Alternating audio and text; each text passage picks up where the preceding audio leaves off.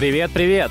Ты слушаешь подкаст «My Marketing Machine». Пристегивайся покрепче, тебя ждет много контента про диджитал-маркетинг. По дороге поболтаем с крутыми экспертами, поделимся очень любопытными кейсами. Нет времени объяснять, погнали за крутыми историями. Привет-привет! С вами подкаст «My Marketing Machine». И это 5-й выпуск. У микрофона Сергей. И сегодня мы поговорим про SMM. Но не просто про SMM, а про SMM технобренда. И с нами в студии двое прекрасных ребят. Алена Лебедева. Алена, привет. Привет. И Даня Соломатин. Привет-привет. Давайте начнем с небольшого приветствия с нашими слушателями и знакомства с вами. Начнем, наверное, с Дани. Расскажи про себя, чем ты занимаешься и как выглядел твой карьерный путь и как ты к нам пришел.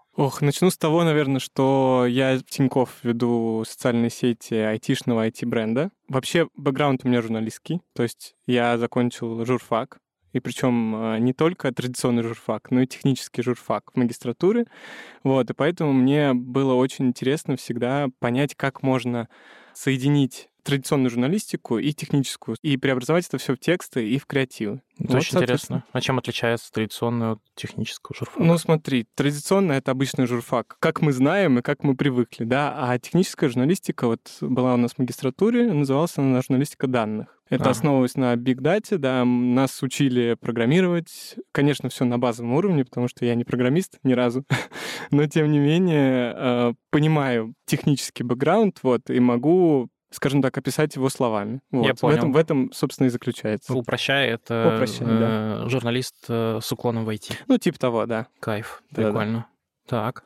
И, собственно, я оказался в Тинькофф, и все, что я хотел, здесь получилось реализовать. Я веду соцсети, я беру интервью у разработчиков, я пишу о разработчиках, которые делают проекты в Тинькофф.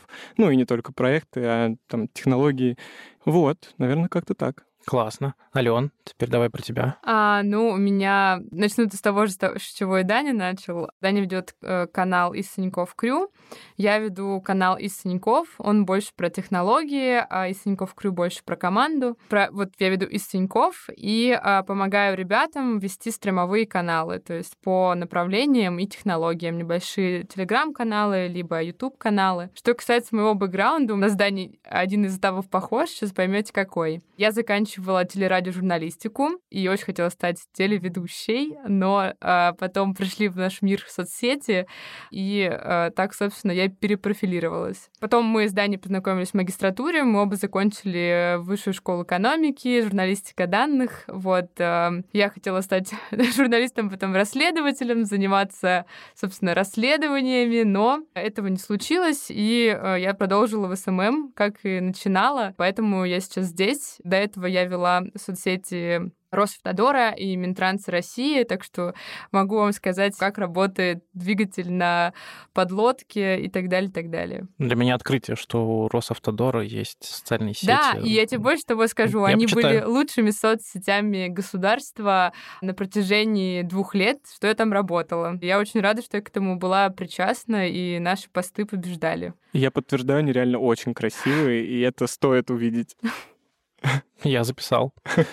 Давайте я немножко объясню и слушателям, и вам, почему вы сегодня оказались в моей студии. Мы поговорим сегодня не просто про SMM, а про SMM технобренда, и именно тем, чем вы сейчас занимаетесь, потому что это достаточно, на мой взгляд, интересное ответвление от классического ведения SMM, в которое мне бы хотелось погрузиться самому, и через это погружение мы бы рассказали слушателям про то, какой еще бывает SMM. Но для начала, мне кажется, будет правильным разобрать различия между классическим SMM, то есть social media маркетинг, то, как это понимает в целом рынок, то, что маркетологи в отдельной группе в классическом понимании занимаются ведением социальных сетей для брендов. Может быть, там какие-то, мне кажется, личные странички тоже относятся к этому. Но ваше направление, оно немножко специфическое. Я бы хотел услышать от вас, как вы видите это различие и в чем именно ценность такого направления для компании, такой как наша, например. Я, наверное, начну про... Ты сказал про рынок, и Даня, наверное, продолжит подхватить. Как мне кажется, цель практически всего SMM, если мы говорим про продуктовый SMM, это продажи. Неважно, что вы хотите продать, это личная страничка блогера, да, который продает какой-нибудь инфокурс, либо это, например, банковская страничка, там цель продать продукт. мы ничего не продаем. Мы создаем именно такую имиджевую историю, брендовую историю. И, с одной стороны, это легко, потому что нет этого KPI, продать, да, сколько мы продали.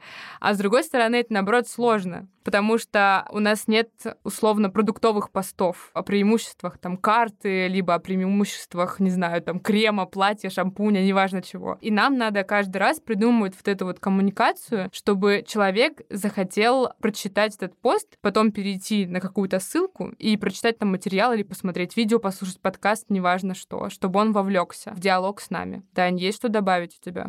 Как ты правильно уже сказала, я подписываюсь, в принципе, под всеми твоими словами, что мы не продаем какой-то продукт, мы делаем именно имиджевую историю. И, то есть, по сути, это визитная карточка технобренда, соцсети.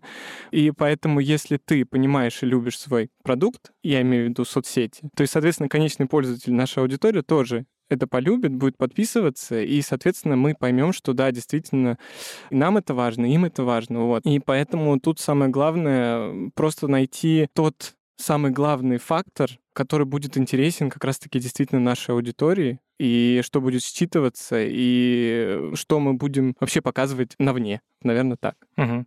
Здесь, мне кажется, стоит еще поговорить про ту аудиторию, с которой вы коммуницируете, потому что здесь есть значительное отличие с классическим нашим форматом коммуникации с аудиторией, которая в наших больших соцсетях, где мы рассказываем про наши продукты в большей степени, если посмотреть там на контентную линейку. Какие критерии целевой аудитории, на кого вы в целом направляете свою деятельность, контент и так далее? Кто это? Айтишники. Айтишники, да.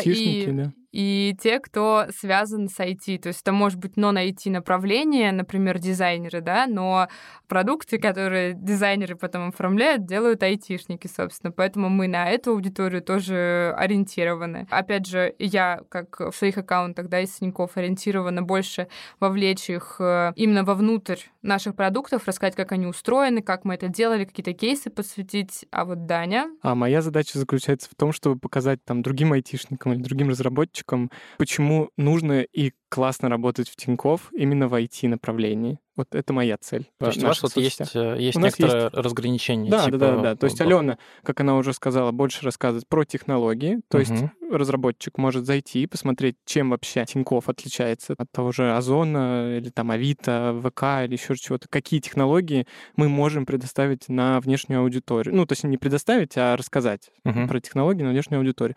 А я именно рассказываю про внутреннюю жизнь наших сотрудников на IT. IT-направление. И, С точки зрения технологий, наверное, стоит пояснить для тех, кто не очень погружен, это трансляция тех технических стеков, на которых мы строим свои продукты, то есть мы пишем, условно, на Python, или там у нас есть много продуктов, которые написаны там на Kotlin, и вот не только. Нет, смотри, например, вот у нас есть команда какого-нибудь продукта, например, Тинькофф Бизнес, у них какой-то необычный кейс, как они какой-то блог в Тинькофф Бизнесе протестили. И они написали статью на Хабр, или, например, записали подкаст. У них есть свой подкаст «Квак-квак в продакшн», да, для тестировщиков. И нам нужно к этому подвести, то есть вовлечь аудиторию в это и сделать так, чтобы они захотели прочитать статью, послушать подкаст, посмотреть видео, прочитать, например, это на карточках какие-то тезисы важные и так далее. Тут нам важно рассказывать и делать так, чтобы аудитории было интересно посмотреть, как наши продукты под капотом устроены, то есть как они работают внутри и как мы это делаем, и почему мы так это делаем. Да, здесь понял. Хорошо, окей. А у тебя в основном трансляция истории с тем, ценности внутри компании, да. Например, разработчик не целыми днями сидит у компьютера, да, с утра до вечера и пишет код. Нет. У него тоже есть хобби, он тоже занимается спортом, он там забирается на вершины, преодолевает себя, то есть участвует в каких-то велогонках или участвует, наоборот, в гонках на каяках, не знаю, там еще на чем-то. И то есть вот мы как раз-таки рассказываем вот с такой точки зрения про наших сотрудников. Угу. Еще тут добавлю к Даню, он забыл незаслуженно рассказать, что, например, он еще делает всякие карьерные кейсы. У нас, например, вот недавно был пост, очень классный, связка такая, да, то есть у нас команда разработчиков-исследователей, которые занимаются искусственным интеллектом, они вот придумали механизм, который позволит обучать роботов, модели, да. недавно.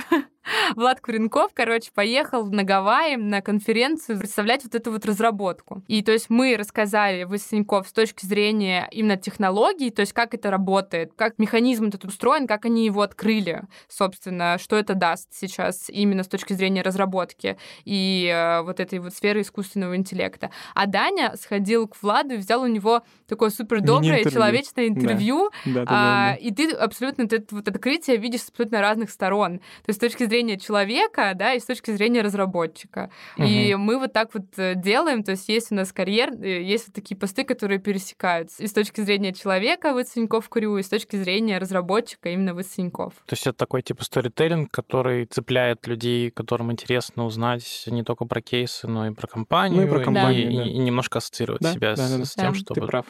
Классно. А через какие каналы вы коммуницируете с этой целевой аудиторией? И вот мне интересно не только про каналы узнать, но и про то, как в целом потенциальная целевая аудитория доходит до этих каналов. То есть как они узнают про то, что у нас есть отдельные там условно странички из Тинькофф, куда можно прийти и какой-то контент условно подчеркнуть. На самом деле это очень сложно зацепить нашу аудиторию. Я сейчас говорю в большей степени про IT, потому что те, кто связаны с маркетингом, с какой-то аналитикой, с дизайном и так далее, их легче поймать в соцсетях, чем именно айтишников. Они такие айтишники очень, как мне кажется, избирательные и не будут подписываться на то, что им там неинтересно и с первого раза не зацепило. Как мы их, собственно, приводим? У нас история началась, когда я пришла, технобренд тогда только-только начался, конкретно серьезная коммуникация, да, навне. Мы рассказывали про наши соцсети на митапах, там, на сайтах, на карьерных страницах, везде, где у нас есть целевая аудитория уже. И к нам потихонечку люди приходили. Потом мы уже начали подключать HR-маркетинг, включать продвижение. Например, ребята начали рассказывать про Исеньков, то есть наши разработчики на своих каких-то страницах. И так вот потихоньку мы набрали аудиторию, довольно большую. Где мы сидим? Мы есть в Телеграме, да, есть на YouTube и есть во ВКонтакте. У нас еще в планах есть другие соцсети, где также сидит наша целевая аудитория, например, тот же LinkedIn. Но важно отметить, что на каждой площадке у нас супер отличается формат коммуникации, то есть мы отказались от кросспостинга и вообще считаем, что это не очень хорошо, просто перепощивать посты. Давай раскроем кросспостинг. Это когда у нас есть один заготовленный материал, и мы его просто во все соцсети копируем одинаково. Да.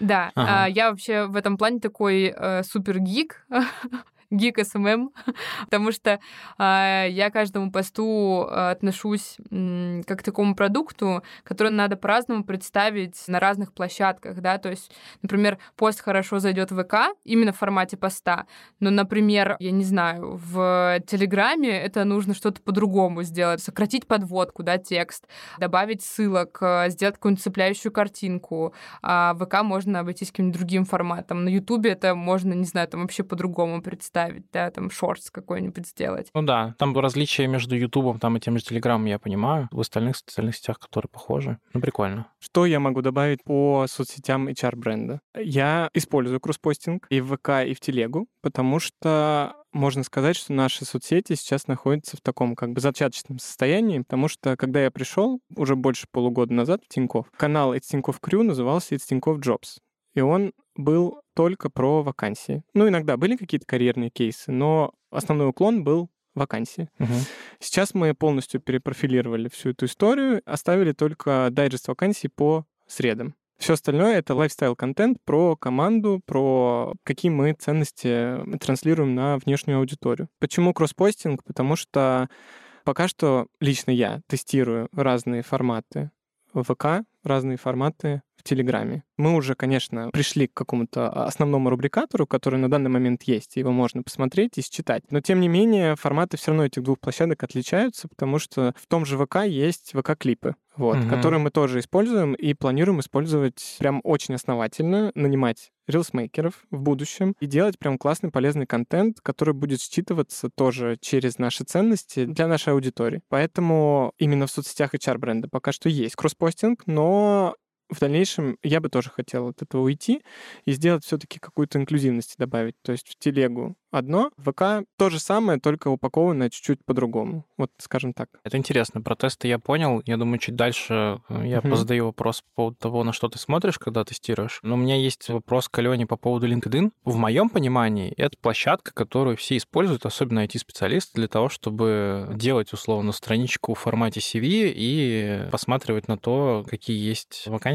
или кто там приходит с какими-то предложениями. Как там выглядит контент, который рассказывает именно про компании, про технобренд? То есть очень похоже на то, что мы делаем в других социальных сетях, или сильно отличается? Нет, ну мы еще пока не завели его, вот, но у меня уже как бы есть в голове стратегия какая, что там должно быть. Это должна быть такая страничка-визитка. То есть там не должно быть каких-то постов, как, например, мы делаем в ВК, да, то есть мы под каждую статью, видео, подкаст, мы придумываем подводку, какие-то дополнительные ссылки прикрепляем, вступаем в коммуникацию с аудиторией, да. В LinkedIn должно быть что-то такое, вот реально как визитка, то есть какая-то основная информация. Я предполагаю, что это, ну, я хочу точнее, чтобы это были анонсы наших мероприятий, наших митапов, возможно, в формате дайджеста, возможно, в формате отдельных постов, если там какие-то большие мероприятия, например, конференции, да. Потому что ты правильно сказал, что это такая соцсеть, условно, айтишный ХХ, да, но, тем не менее, ребята ползают по страничкам компаний, на которые они подписаны, и следят за этим. И вот они в том числе могут приходить на митапы и смотреть с точки зрения технологий,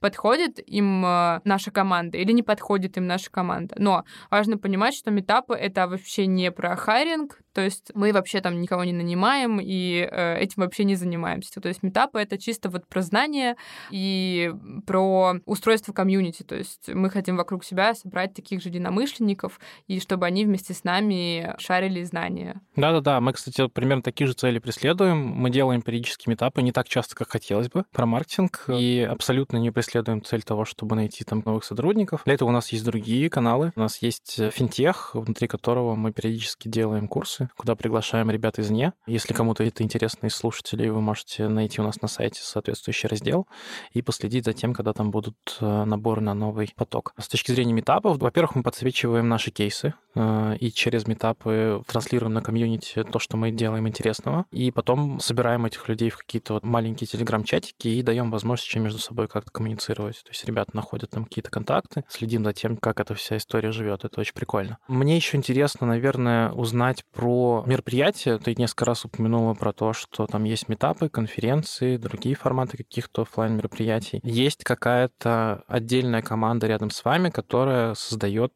вот эти вот офлайн мероприятия или онлайн мероприятия, и вы их поддерживаете с точки зрения трансляции на потенциальную целевую аудиторию, завлечь их. Как это происходит? Можно на примере какого-то отдельного, не знаю, там, прошедшего мероприятия. Да, ну давай расскажу просто, как все устроено. Не так, что у нас вот есть команда SMM, да, большая на Тинькофф, и мы такие, надо ввести соцсети технобренда. На самом деле нет. У нас работа построена как у заказчиков и исполнителей. Наши заказчики — это Деврел и HR. Ну, Деврел входит в HR-бренд. Объясню, кто такие Деврелы. Деврелы — это Development Relationship, то есть условно, очень условно, в кавычках, это пиарщики айтишников. Вот.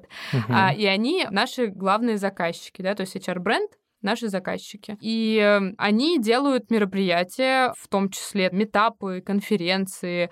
Вот мы недавно совместно с другими командами делали там IT-пикник. И еще есть команда HR-маркетинга, да, которая это все продвигает, помогает, собственно, привлечь целевую аудиторию на эти мероприятия. И есть мы, которые также информационно поддерживают это все в разных форматах. Ну, там, митапы — это, может быть, там, пара анонсов, да, каких-то завлекающих наших подписчиков и привлекающих туда прийти.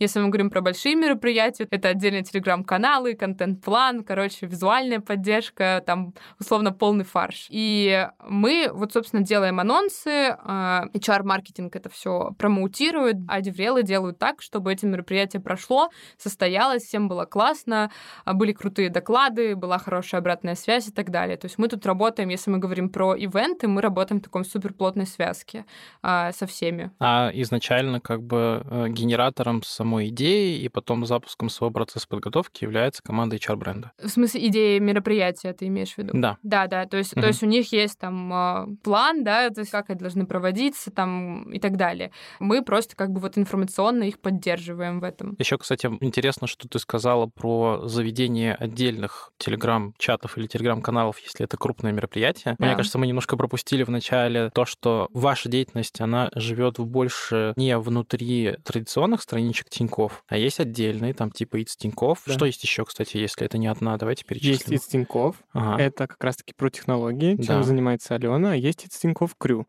который как бы веду я, и это уже про команду. То есть это две сущности. Ну, в целом это одна сущность, вот, но два канала, которые транслируют разные ценности. У нас еще есть, как я уже упомянула, стримовые каналы. То есть стрим — это направление какое-то, там тестирование, не знаю, фронт-энд, бэк-энд и так далее. Недавно мы это все считали, я думаю, мы поставим ссылку на эту вот подборку наших всех проектов, Telegram и YouTube-каналов. У нас 13 штук их уже. Так что этим всем тоже там занимаюсь я, Даня, и мы поддерживаем ребят, кого-то в большей степени, кто-то больше самостоятельный, но мы, тем не менее, помогаем вот эти вот странички, они уже не маленькие, ладно, там по 3000, по 2000 подписчиков, для нишевого телеграм-канала это очень хорошо. Помогаем им вести, там, делать визуал, придумывать форматы контента и так далее, вот. То есть, да, это разные стримы, получается, но живут они все равно внутри ИЦ Тинькофф. Да. Угу. Получается, что это все равно мы все в одной как бы сущности ИЦ Тинькофф. Но все равно каналы разделены, аудитории, да, они, кстати, пересекаются? Ну, где-то пересекаются, да, где-то совершенно разные. Где-то, да. Соленые, я думаю. А стратегически, если прям вот коротко сформулировать, какую цель вы преследовали, именно вот разделяя их на отдельные стримы? Почему нельзя вот все типа в одной песочнице вести? Давай расскажу тебе именно про технологические, а потом Даня расскажет, почему мы разделили там Крю и ИЦ, технологии и команда. Если что касается стримов, у меня была такая гипотеза, что у нас очень много вот реально выходит каждый день. Мы в телеграм-канале ИЦ Тинькофф выпускаем дайджесты. По четвергам это дайджесты с материалами, по пятницам это дайджесты с мероприятиями, которые мы проводим. И там каждый раз вообще абсолютно набор, такая сборная солянка из разных направлений. И то есть, например, если ты фронтенд-разработчик, тебе условно интересно читать там 2 дайджеста в месяц. И была гипотеза, типа, хочется собрать фронтендеров или там бэкендеров, неважно, я сейчас условно говорю, в каком-то одном месте и выпускать только те материалы от нас, которые вот по этому стриму. И мы так сделали, и это было удивительно, но реально эти каналы растут, развиваются. Ну, с точки зрения маркетинга, вообще их никак не продвигаем, мы их просто ведем, просто с ребятами придумываем каждый раз контент.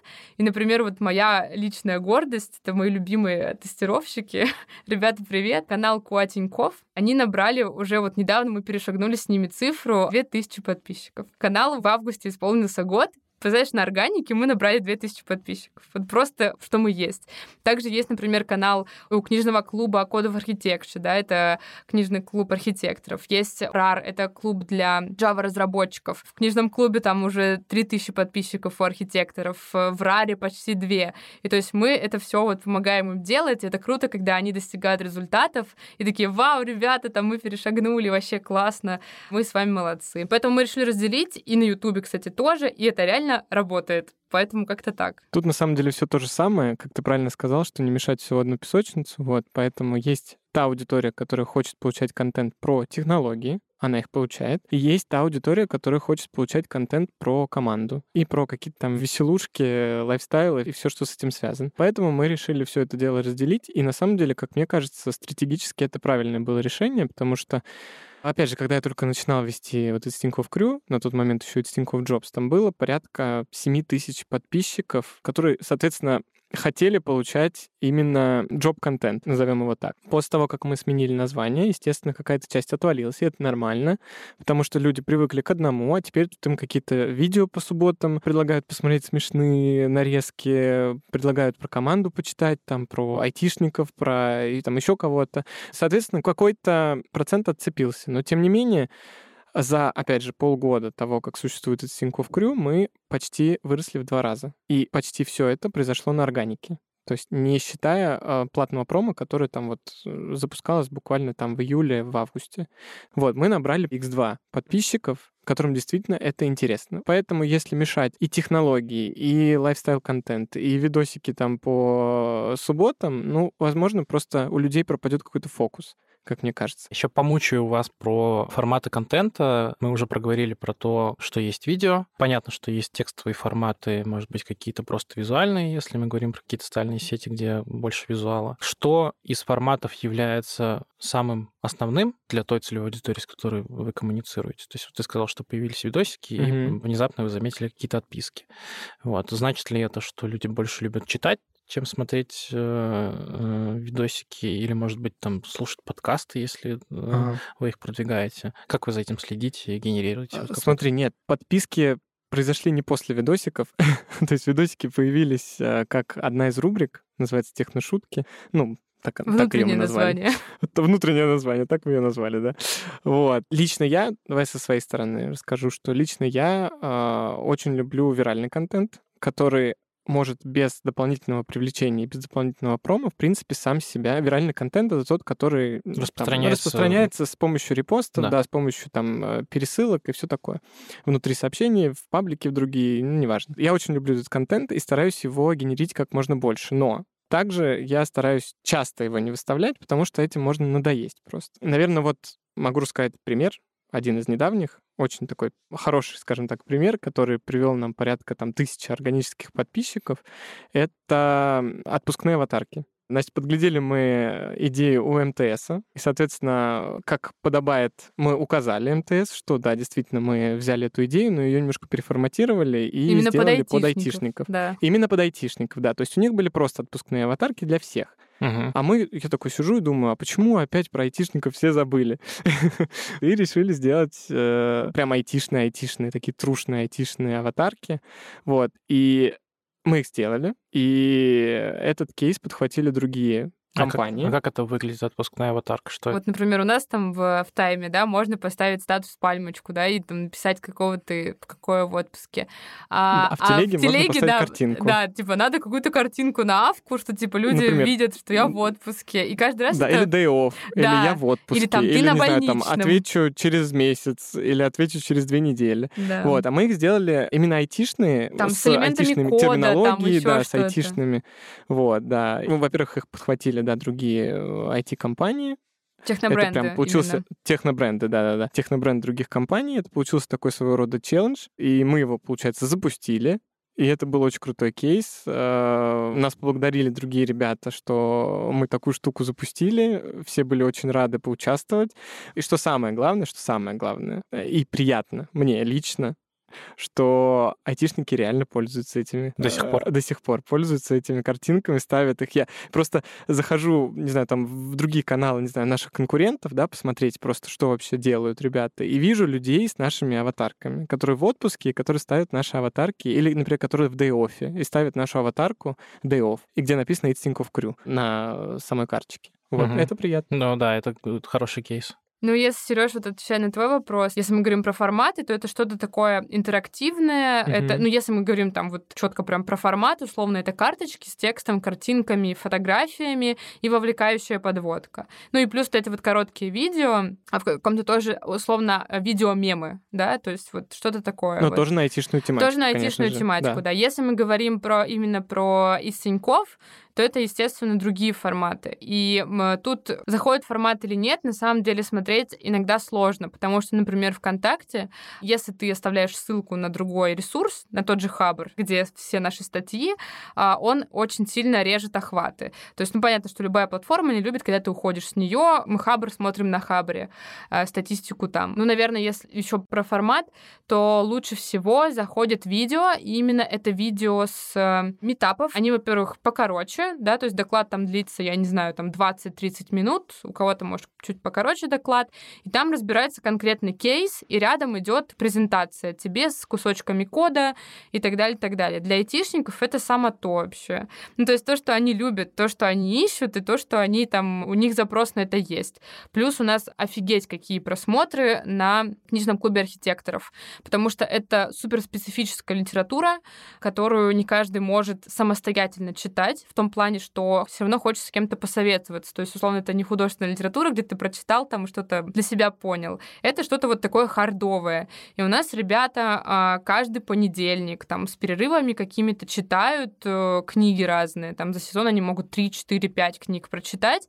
И это все они каждый раз разбирают главы, делятся потом артефактами, какими-то другими ссылками полезными. И вот это прям супер. То есть это вот айтишникам заходит. И тут в плане видео мы прям, как мне кажется, одни из лидеров в технобренде, потому что у нас прям их выходит очень и очень много.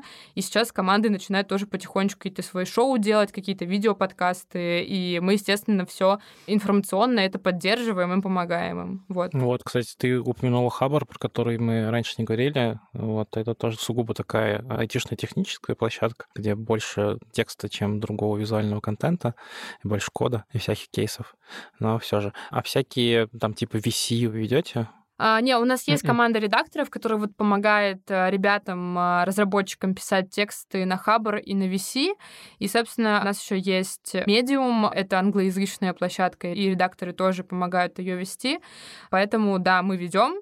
Но на VC, если я правильно понимаю, там нету такого прям разработческого контента. То есть там что-то есть про какие-то, например, те же открытия, да, там про что-то такое масштабное и важное. То есть это будет не очень, если мы туда будем писать конкретно какие-то маленькие кейсы, нежели на Хабр.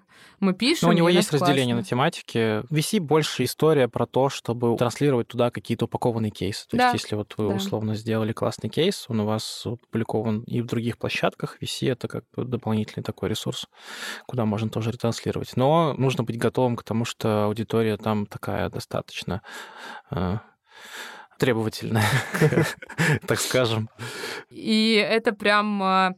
Иногда тяжело, и я вообще не представляю, насколько тяжело ребятам, когда, ну, например, я вот тоже хочу написать статью про технический СММ, да, условно, но мне кажется, я очень боюсь хейта, и что-то не так напишу, я вообще не представляю, как ребята, которые там пишут статьи, потом заходят, а там тебе, блин, уже навалили комментов, типа, какой ты не очень.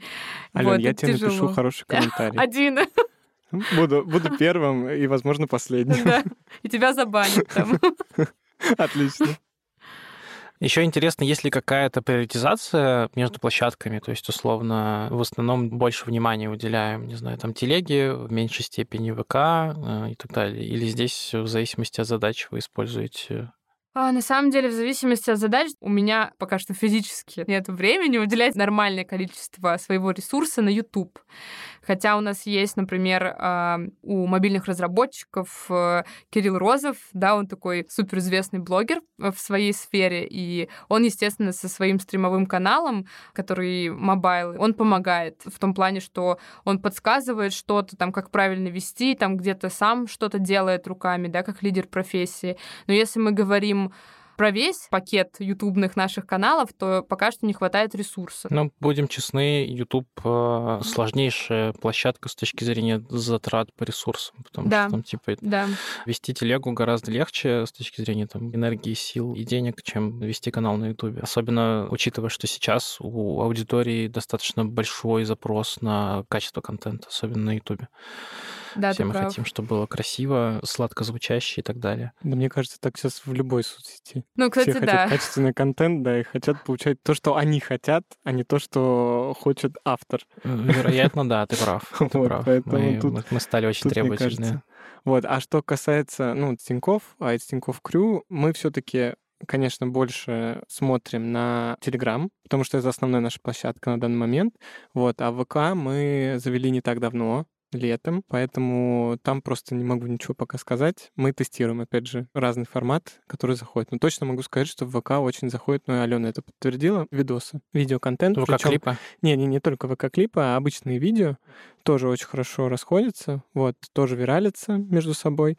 И в целом по просмотрам тоже можно сказать, что именно видеоконтент в ВК действительно работает. То есть потенциально это площадка, на которую можно также выкладывать там кусочки из выступлений. И да, мы так, в принципе, и делаем. Мы так и делаем, потому что, например, вот видеоконтент, который по субботам, как я говорил, фан-контент, он как раз-таки состоит из больших наших видео с митапов или там с шоу, еще где-то. Я все это переформатирую, я это все вырезаю, именно смешные последний момент добавляю классные титры и пускаем, не знаю, на там, пару секунд контент, который жизовый, вот, и который откликается у людей, неважно, ты разработчик или ты маркетолог, или ты, не знаю, обычный клерк офисный. В принципе, это откликнется у всех. Поэтому действительно работает такой формат, да. Угу. Последний вопрос про площадки. Очень интересно понять, есть ли какие-то значительные различия между подписной базой внутри, там, условно, телеги, ВК или на Ютубе. Вы же смотрите на показатели, там, типа пол, возраст, гео и какие-то другие параметры? Да, ну, на самом деле тут надо ориентироваться не на параметры, а просто на медиапотребление аудитории. Mm-hmm. Я тебе сейчас скажу, не подкрепляя это никакими исследованиями и фактами, основываясь вот на каком-то личном ощущении, да, и как вот я там читала другие исследования и так далее, там, студентам своим рассказываю, как это все вот на чем-то другом, на других исследованиях. Аудитория ВК и аудитория в телеге — это абсолютно разные аудитории. Там может быть одинаковые показатели возраста и, там, не знаю, гео, там, у нас везде одинаковые москвичей, например, да, и это возраст там от 22 до 35, в основном мужчины, не женщины, но это разные аудитории. И, ну, мы же промечаем, да, все ссылки, чтобы смотреть, сколько переходов по ссылкам. И видно, что количество переходов, оно, типа, одинаковое. То есть люди и там переходят нормально в ВК, то есть это одни люди, и в ТГ нормально переходят. То есть даже если мы, условно, анонсируем одну статью одновременно и в ВК, и в ТГ. То есть это абсолютно разная аудитория, поэтому она у нас...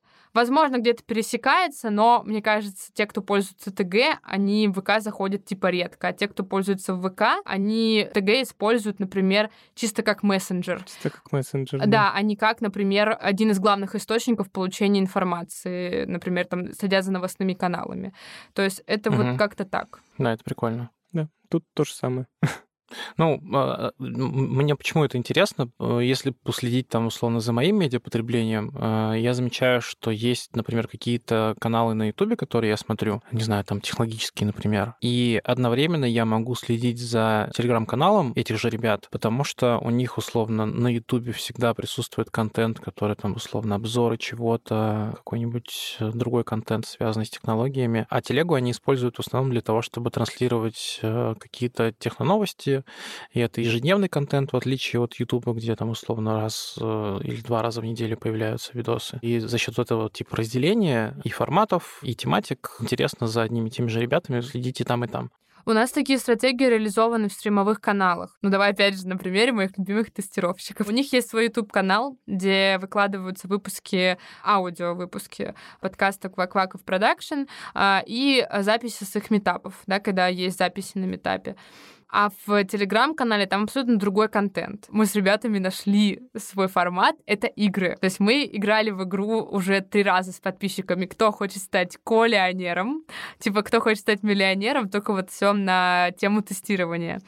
И сейчас мы придумали к празднику новую игру. Вот, скоро она релизнится уже. И там, например, вот игры, какие-то кружочки, опросы, анонсы статей, какие-то интересные штуки, мемы ребята очень любят делать. То есть там вообще все по-другому. И так вот в каналах стримовых абсолютно другой контент. Вот как ты сказал, да, что ты сидишь на Ютубе за ними, но там вот чисто выпуски.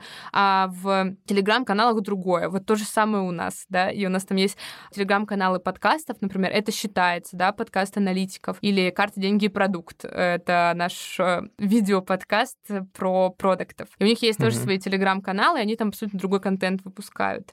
Поэтому, да, это круто, и это классно, когда есть возможность так делать. Да, прикольно. То есть есть отдельные стримы, где людям заходят прям типа шуточки, игры и какой-то развлекательный такой формат, да? И они кайфуют от этого. Прикольно. Хочется, наверное, чуть больше помучить вас про метрики эффективности. То есть понятно, что у вас есть понятная стратегия того, как вы коммуницируете и через что вы коммуницируете с аудиторией, но расскажите про то, как вы меряете эффективность. Ты вскользь в начале выпуска говорил про тесты. Мне тоже очень интересно, как ты вот типа анализируешь, что заходит лучше, что хуже, и в целом, что вот является основным мерилом успешности и эффективности вот этой коммуникации. Ну, мне кажется, что на самом деле если глобально, то технический SMM он такой же, как и обычный SMM, просто тут нужно разговаривать больше на таком около-айтишном языке, чтобы аудитории конечной это все заходило, скажем так, чтобы они это понимали, чтобы это было релевантно. Что касается метрик, в принципе, они такие же, как и везде. Вообще у нас есть, на самом деле, маркетологи, которые занимаются именно внутри HR-бренда и привлечением на митапы, и платными промо, и все, что с этим связано. И мы, конечно, смотрим на те показатели, которые они нам предоставляют. Это там доходимость на, например, митапы те же. Это доходимость на вакансии, которые мы промим также через телегу или через ВК. Но такие традиционные метрики, наверное, это, именно у нас в Крю, это все-таки, конечно же, репосты, просмотры, охваты. И мы это очень смотрим. И то, что я говорил про тесты, это на самом деле очень классная штука, потому что ты можешь любой формат протестировать и посмотреть, зайдет он или нет.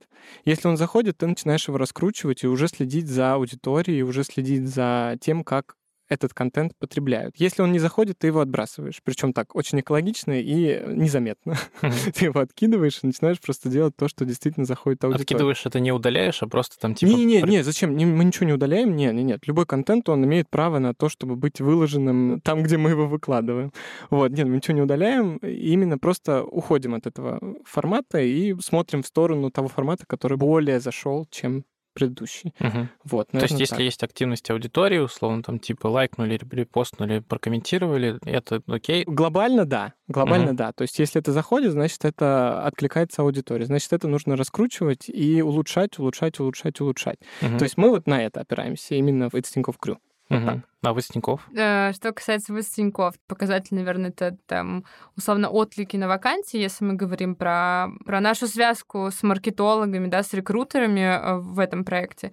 Что касается в Крю, понятно, что там на ретро нам маркетологи всегда говорят, сколько переходов с наших аккаунтах на митапы, да, сколько дошло и так далее. Мы все это знаем, мы все это смотрим, и я, например, каждый раз пытаюсь, чтобы, например, поднять этот показатель, например, немножко менять тональность в тексте. Это тоже помогает, да, немножко неформально заходить, делать более цепляющие заголовки, там, что-то еще, потому что визуально... Картинки. Картинки, наверное, это вот больше свободы в Крю, да. Потому что в ИТСе в картинках немножко не разойдешься в плане промо-митапов, да, потому что там есть определенные шаблоны, брендбук, и как бы вот мы по нему работаем. Отойти как бы тут немножко сложновато. Это один показатель, на который мы смотрим, и который мы в том числе помогаем ребятам из маркетинга улучшить, потому что от нас тоже это зависит, и, например, есть на некоторые митапы, где половину регистрации закрыла именно там анонс в нашу соцсеть, да, и это круто, и я радуюсь этому, там, беру на заметку, какой заход в тексте больше помог в этот раз, да, оказался более цепляющим, что ли.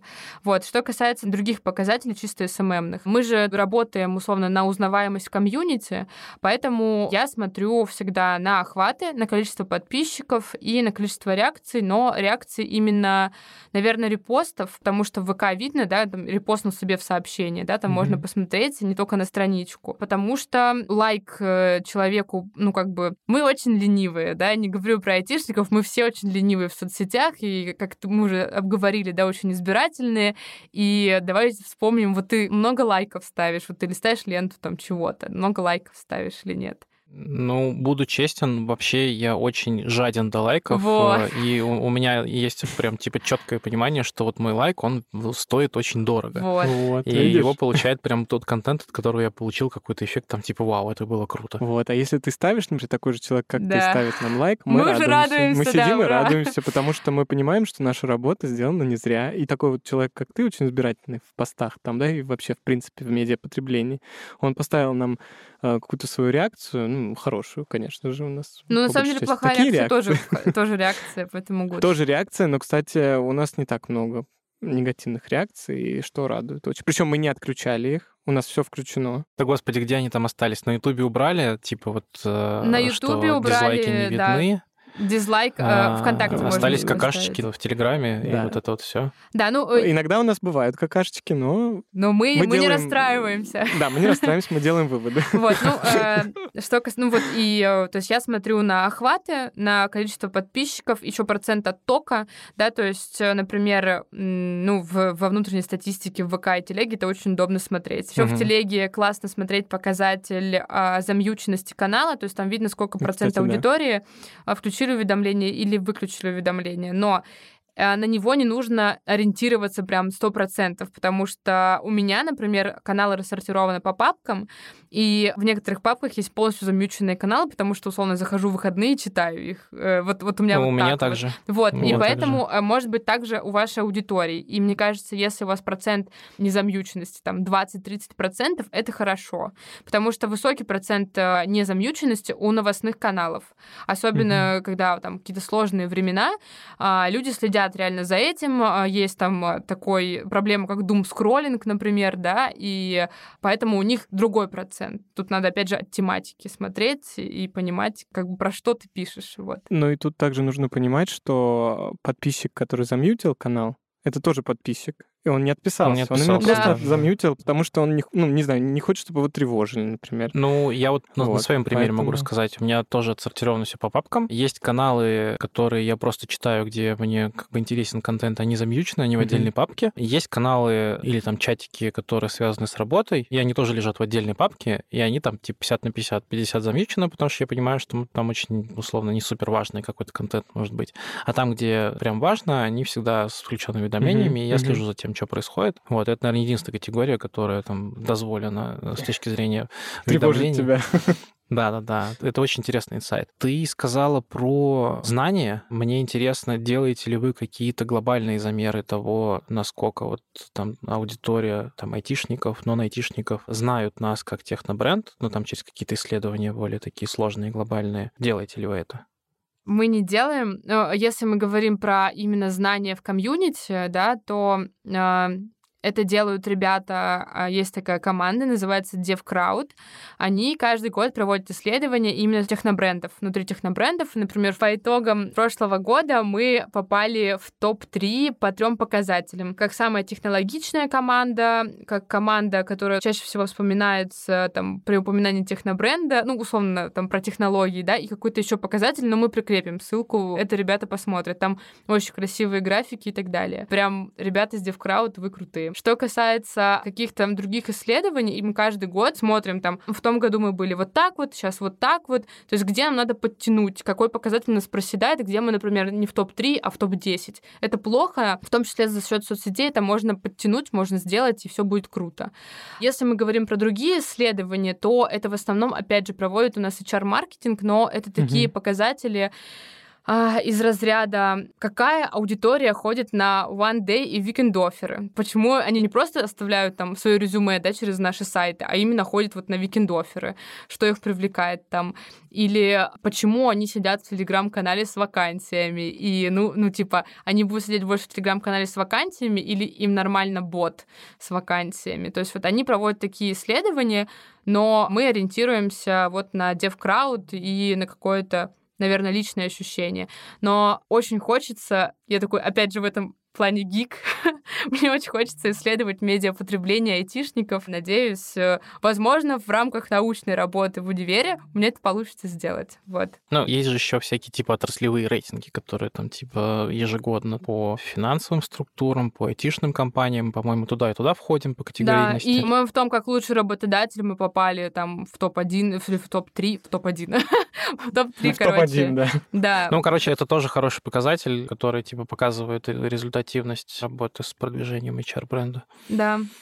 Прикольно. Еще я хотел, наверное, поговорить про то, где вы черпаете вдохновение и следите ли за такой же деятельностью с точки зрения продвижения технобренда у других компаний. Конечно. Я вот, например, точно могу сказать, что не то чтобы слежу, но посматриваю, что делают ребята из Яндекса. У них есть типа вот там отдельный Инстаграм, и у них там Я People, по-моему, называется. Очень крутой. Чего еще интересного я замечал? У ребят из Домодедова, у них там есть типа большой карьерный центр, и они ведут социальные сети. Да, у них прям типа есть карьерный центр огромный. Смотри. У них есть соцсети, которые они ведут. У Касперского есть есть, по-моему, Касперский Тим, что-то такое. Вот. У Озона есть, Озон Тим тоже, Авито. То есть, конечно, да, конечно, мы смотрим на конкурентов. Не могу сказать, что я прям черпаю именно те же идеи, которые делают они, например, в Крю. То есть я, если беру какую-то идею, которую уже реализовали, я ее пытаюсь доработать и сделать ее не похожей. То есть основываясь, ну, на тех же рельсах, скажем так, но чуть-чуть по-другому. А похожи они вот с точки зрения подходов, форматов, то не, на нас кажется, все делают по-разному. Вообще все по-разному делают. Кто-то в видеоконтент больше уходит, кто-то в текстовый контент, кто-то больше карточками заваливает свою аудиторию,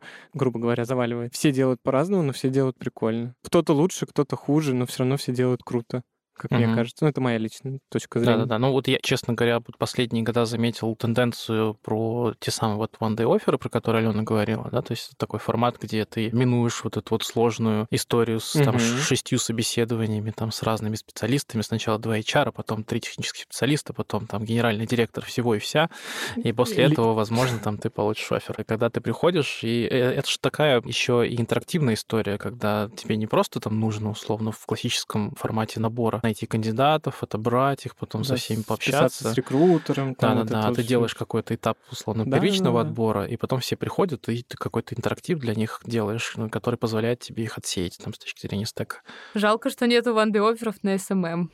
Это очень жалко, во-первых. Почему нет? Почему? Может быть, он в будущем появится. Да, там в маркетинге у нас будет one-day-офферы и все остальное. Это вообще, ну, типа, я вот наоборот. Я вспоминала, как я попадала в Тинькофф, вот сколько у меня было там собеседований всего, и тестовые. Сразу скажу тем, кто захочет в нашу команду, у нас каждый раз разные тестовые. Вот. Мне нужно было проанализировать аккаунты других технобрендов, ну вот на мое усмотрение, мой вкус. И после этого я поняла, что я слежу за... У меня там есть отдельно, опять же, папка в Телеграме, в ВКонтакте, я везде подписана, да. Но я не беру у них какие-то форматы и что-то еще, потому что у каждого разная задача, разные показатели, на которые они ориентируются. Поэтому я каждый раз, там, когда, например, там, составляла стратегию или я обновляю ее, я каждый раз думаю, как вот это вот можно перевернуть и подать по-другому. Вот. И поэтому тут прям каждый раз по-разному.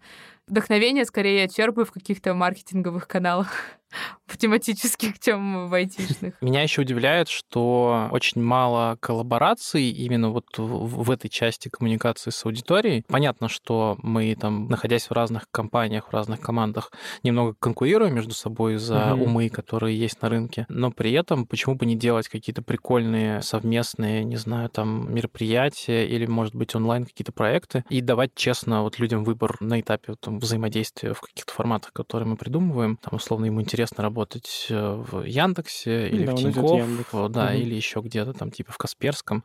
Были ли вообще какие-то идеи или предложения, с которыми там, может быть, кто-то к вам приходил? И если нет, то хотелось бы вам. Ну вот Даня уже рассказал про эти аватарки, да? То есть это, в принципе, своего рода коллаборация была такая, первые шажки, скажем так, на пути к тому, чтобы в дальнейшем, да, как-то коллаборироваться и делать какую-то классную историю вместе, несмотря на то, что мы прямые конкуренты, например. Но вот. На самом деле мы очень... Ну, это не коллаборация, точнее, как мы переопыляемся аудиториями на всяких конференциях типа Хайлоуда, Дампа и так далее. То есть мы на какие-то конференции ходим со стендом, там, с какой-то программой, с докладами и так далее. И там, конечно, ну вот условно, ты физически стоишь там между Озоном и каким-нибудь Сбермаркетом. Вот тебе, пожалуйста, переопыление аудитории. Понятно, что мы все там общаемся как-то и командами, и там ребята приходят и говорят, а вот у них вот так вот, а у вас вот так вот. В хорошем смысле, вот.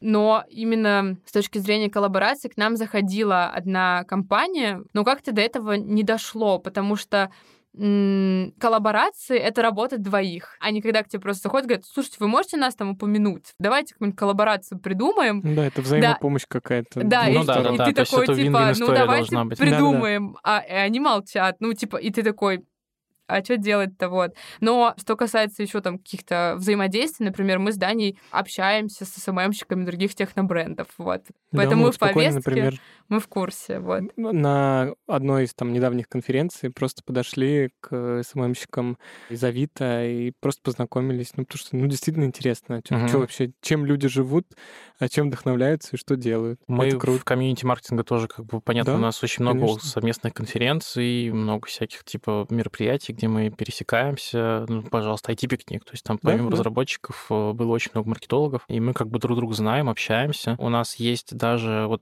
сейчас уже давно не делали, но такие типа форматы, где мы стараемся с другими командами маркетинга из других компаний обмениваться каким-то опытом прикольным. То есть с ребятами из Додома делали, по-моему, год назад, где вот мы стараемся как-то вот держать какую-то связь с точки зрения знаний, которые можем передавать.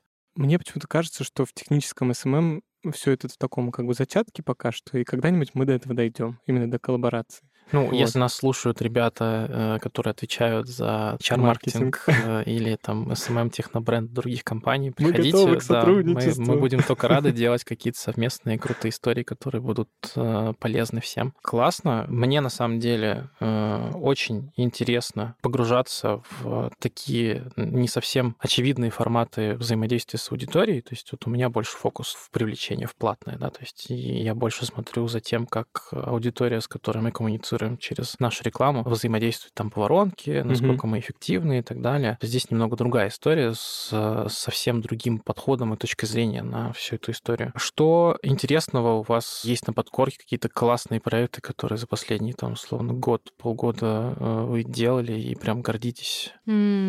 Классный проект, которым я горжусь. Сейчас опять мои любимые тестировщики. Я очень горжусь всеми своими и нашими ребятами стримовыми каналами. Вот правда.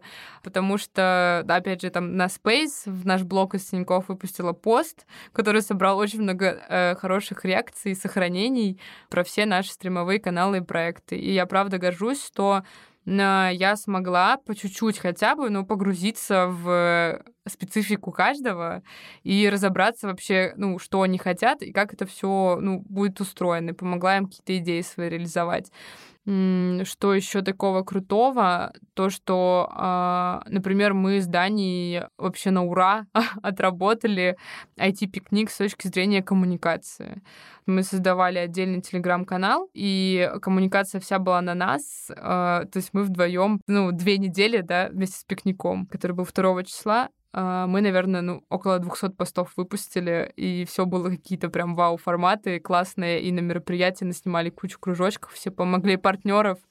И информативный контент, и, да, больше такой, ну, не лайфстайл, конечно, но такой около лайфстайловый контент для того, чтобы было какое-то разграничение. Ну, мне, кстати, сам пикник очень понравился. Я был практически там типа с обеда и до самого конца, и успел там походить на классные лекции, которые были в там продуктовой зоне. Мне супер понравилось. Очень был крутой лайнап музыкальный. А в целом вы вот после мероприятия анализировали реакцию людей, которые... Ну, нет, в целом мы анализируем, ну, конечно, в целом мы всегда анализируем. Там... Ну, так, между собой, скажем так. Да, между собой, пока как что, бы, да. Что там надо делать, что не надо. Например, если мы говорим про каток, который у нас был в начале, да, в начале года. Зимой. Мы, например, сейчас понимаем, где мы там допустили ошибки, например, да, что не подключили нашу группу поддержки, наших комьюнити-менеджеров, да, все взвалили на себя, это неправильно. Было абсолютно, что мы не подумали заранее, ну, не продумали прям супер детально, ну, там, буквально в день мероприятия это прям каждый час. Ты выпускаешь посты, некоторые ты можешь написать заранее, некоторые ты хотя бы продумываешь, да, там, например, что будет в кружочке, как у тебя будет видео начинаться, с чего начать, чем закончить, кому надо подойти, узнать какие-то тезисы специальные, там еще что-то. Сейчас мы готовимся к мероприятию прям супер конкретно, а у нас все четко. Прям всегда. Раньше это было немножко хаотично, но сейчас, мне кажется, мы можем отдельные направления открывать СММ-мероприятий больших, потому что мы прям там уже в этом профи. Вот. Понял, специфики там очень много, насколько я понимаю. Да. И замеряете потом, вы отправляете какие-то опросы после мероприятия на аудиторию, там, типа, чтобы ребята обратную связь оставляли? Да, в рассылках отправляются какие-то опросы, но если нужно, например, поддержать... У нас еще было вот до IT-пикника IT-фест в Казани, там чуть меньше мероприятия было, то есть там я на себя его забрала, и, например, мы поддерживали опрос, который отправили участникам по почте, мы поддерживали в Телеграме. Это тоже было классно, это помогло, это как и напоминалка, и собрать вот так вот какие-то обратную связь, например. Это можно поддержать в стримовых каналах, то мы в стримовых каналах это тоже делаем. Все супер завязано друг на друге, и мы стараемся все задействовать в этом плане, чтобы обратную связь собрать. Классно. А можно я еще скажу, чем я горжусь? Да, давай. Конечно. Я, собственно, этого и жду.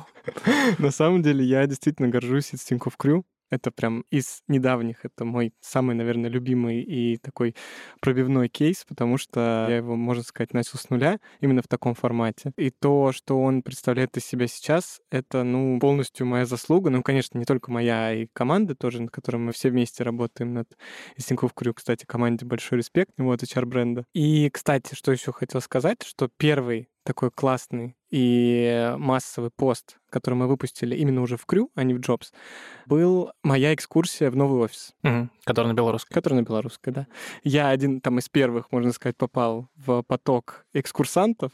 Все там наснимал, и мы сделали реально офигенный классный пост, где мы контурными белыми линиями расставили в пустые помещения мебель, так как мы это придумали, и выпустили этот пост навне.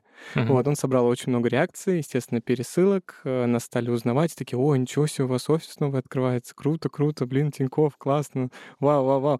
И это самый такой, наверное, кейс был громкий с начала ведения именно из Тинькофф Крю. Так что я всем сердцем и душой горжусь своей работы. Я, кстати, тоже расскажу про опыт с новым офисом. Для слушателей поясню, что у нас сейчас завершается строительство, там уже почти подготовка там финальная нового офиса на Белорусской, и для сотрудников есть возможность туда попасть на такую там типа небольшую экскурсию, чтобы посмотреть, как это все вживую строится, делается. И я был, мне кажется, месяца полтора назад, может, чуть побольше, и мне понравилось, что ребята придумывали еще активность в группах, которые приезжают на экскурсии, что можно там типа придумать какой-то контент, отснять его там и с хэштегом выкладывать в свои социальные сети. Какие-то конкурсы они устраивают, и за счет этого тоже распространяется информация про то, что мы там делаем крутой офис, потому что действительно очень мало знают. Там мало кто знает, что Яндекс строит свой офис на Воробьевых горах, тоже большой, в том числе и мы. Круто. Глобальные вопросы, которые меня интересовали, а на самом деле их гораздо больше, но формат у нас не очень длинный, они закончились. Хотелось бы немножко понять, как в целом приходить в такую сферу деятельности, в которой вы сейчас работаете, развиваетесь, что нужно иметь в бэкграунде или какой-то, может быть, там условно интерес должен быть у людей, чтобы приходить и развивать там условно социальные сети технобрендов.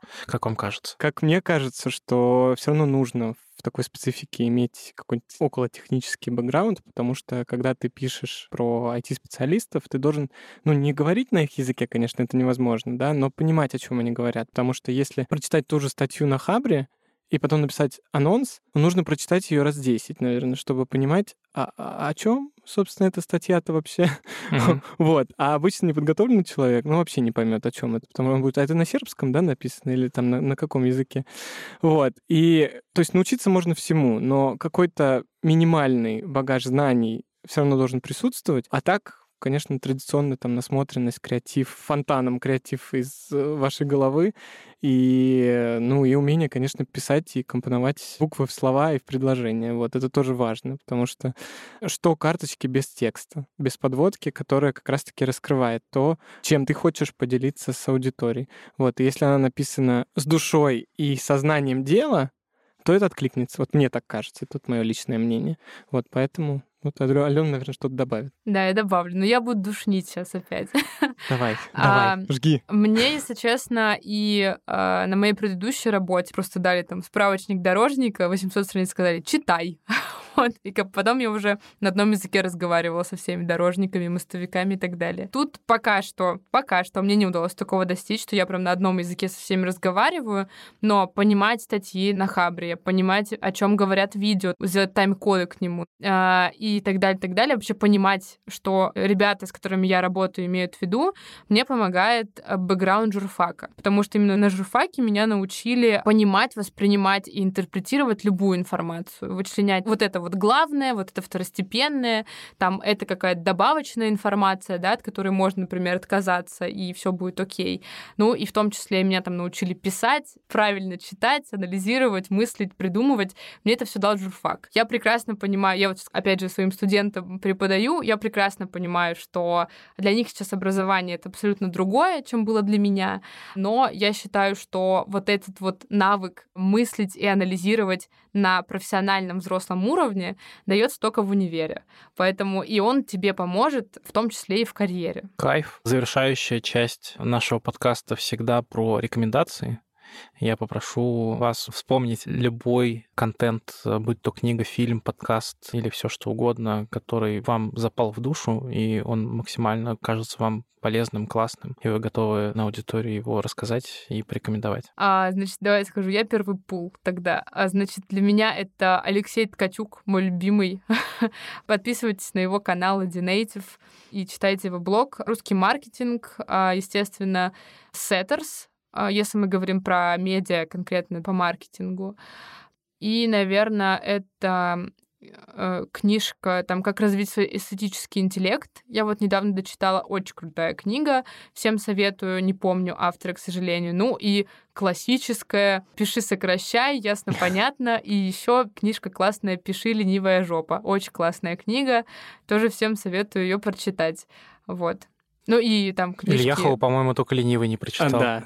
Короче, если вы не хотите читать Ильяхова, то вы можете найти, если вы учитесь в универе, на филологическом, либо на журфаке, найдите просто в библиотеке методичку по литературному редактированию, русскому языку и филологии, чему-то еще.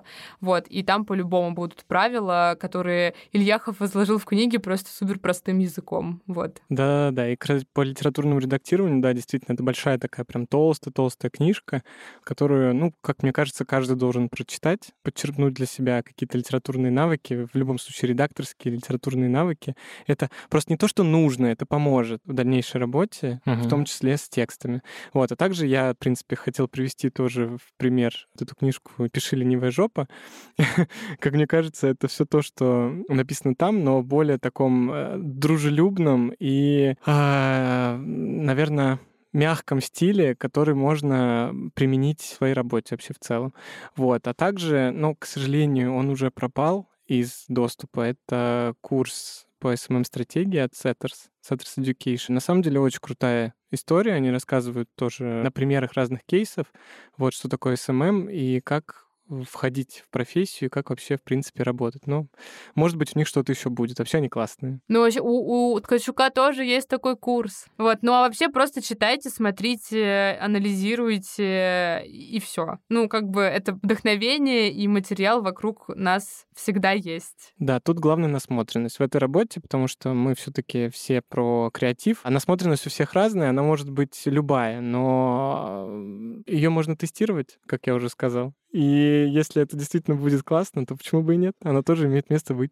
Ну, я добавлю к насмотренности. Стоит еще все-таки достаточно внимательно относиться к качеству того контента, который вы потребляете. То есть можно быть насмотренным, но насмотренным и не очень там красивым, качественным контентом. Да, да. Это немножко как бы не в ту стезю вас уведет. Большое спасибо. Я на самом деле получил большое удовольствие от этого прекрасного диалога с вами обоими. Мне очень нравится, что у вас горят глаза, и вы с большим удовольствием делаете то, чем сейчас занимаетесь. Вам хочется двигаться вперед. Я думаю, что наши прекрасные страницы, на которые ребята, которые нас слушают, наверное, подпишутся с удовольствием, будут еще краше, интереснее и кайфовее для всех. Спасибо большое. Спасибо тебе. Очень приятно с тобой пообщаться. Очень круто. Да. Пока-пока. Пока-пока.